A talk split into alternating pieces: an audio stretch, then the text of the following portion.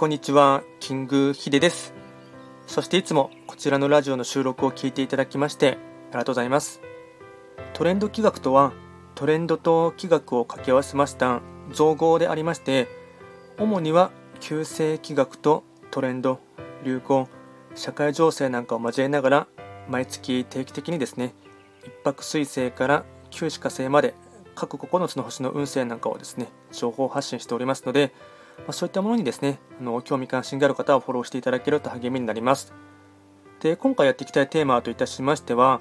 2021年年間を通してのですね、視力木星の方の運勢をですね、簡単に紹介していきたいかなと思いますが、まあ、もうじきですね、下半期にも差し掛かってきますので、まあ、後半戦に向けてですね、より加速するためにですね、何点かポイントをお伝えしていきたいかなと思います。で、まずですね、2021年がですね、白く木星の方は、本来ですね、3匹木星の本石地であります東の場所に巡っていきますので、なので、法医学の作用といたしましては、東とか、あとは3匹木星というですね、法医学の作用の力が働く1年間になります。まあ、ここはですね、端的に言えばですね、朝日が昇るとき、まあ、遠慮せずに大胆に進むっていうですね、まあ、いわゆる幸運期の時ですね、まあ、成長運という時になります。でより良いスタート、発展させる際のポイントをですね、えっと、3つほどですね、紹介していきたいかなと思いますが、まず1つ目ですね、自分の能力や得意なことを発言、発信すること。2つ目ですね、リーダーシップを発揮して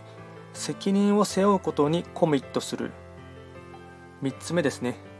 自分より立場が下の方に与える生き方、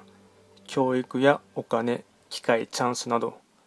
まあ、こちらはですね、そのまあ、今年の年番がですね、中国の古来からのですね知恵であります駅経で見ていきますと、風来駅っていう駅が立ちますので、まあ、この風来駅はですね、ま利益をですね長く、うんま永続させるための知恵としてですね、自分よりも立場が下の方とかですね、まあ、年下の方に、まあ、の自分が今までですね得たものをですね、まあ、与えてあげたりとかチャンスを与えてあげたりとかあと何かを教えてあげたりとかそういったことをいたしますと、まあ、より自分の,、まあ、の得というかですね利益があの永続というか長く長期的にいきますのでそういったものをですね意識していただければなと思います。